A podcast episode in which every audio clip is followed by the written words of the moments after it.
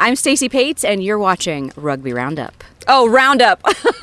I said Wrong Roundup. show, Stacy. Oops, sorry. That was that was the one I got paid for. That was the one I got paid for.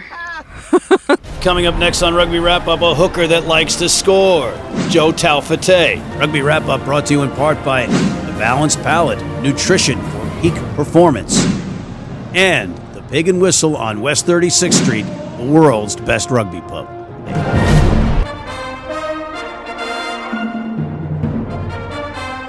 Hey, everybody, welcome back to Rugby Wrap Up. Matt McCarthy at the Fantasy Sports Network, Studio 34 in New York City. And, ladies and gentlemen, being out in San Diego, we were able to rub elbows with some of the biggest stars in the game. And one of those stars happens to be Joe Taufete'e, who was rooting for the San Diego Legion because he's a California kid. But Joe and I uh, talked all things rugby and USA Rugby. And here's that interview. Check it out. Hey everybody, I'm here with um, big fan of the Chicago Bulls, apparently, and Dennis Rodman, but uh, affectionately known in the rugby circles as Joe T. Joe, you were rooting for San Diego. I was. I'm a big fan of San Diego. I mean, I played here before the MLR when there was a another organization called Pro Rugby. And you also got your start in rugby in Southern California, Yes, uh, Southern California is home to where my rugby began in the Belmont Shore. Belmont Shore. And what was that story about why? Because of a certain girl? Yeah, I was chasing this girl from Long Beach, and uh, she was the reason why um, I got into rugby. Pretty much. I mean, she introduced me to her family, which is here today. And now I'm a father of two kids With that same young lady. with the same young lady I was chasing. All right, so okay, let's get rid of the soft stuff. Let's talk the rugby. Uh, as a fan, uh, what was that f- like for you? Um, I was just talking to Todd about this, how much, how, how good it actually feels to be a fan and taking in the atmosphere and what it is, you know, just to enjoy rugby for what it is. So, which MLR team are you playing with next year? Ooh, big question. Don't know. Is next year um, defined for you yet in professional rugby terms? Well, next year after the World Cup is, I've got one more year with my The Warriors? Yeah, with the Warriors in England, and then whatever happens from there happens. So, are you going to pad your um, record for tries scored by a an international hooker in the World Cup? Yeah, I'm looking to continue on with what we've built as a core forward pack, and I think having tries at the end of it is kind of a, you know, a look of how successful we've been, we've been as a unit. Are you still sneaking up on people as an offensive weapon uh, from the hooker position, or are people now okay? We got to figure this guy out because you, you also have you and Dylan Fawcett, Yeah. and you know there are other hookers that are in the mix, but both of you have a penchant for the the try zone.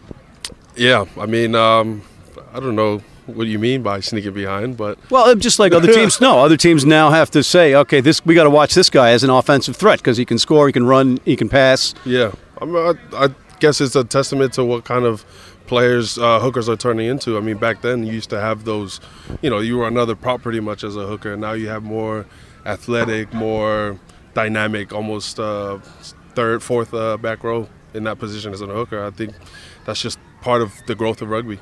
All right, so growth of rugby. Yeah.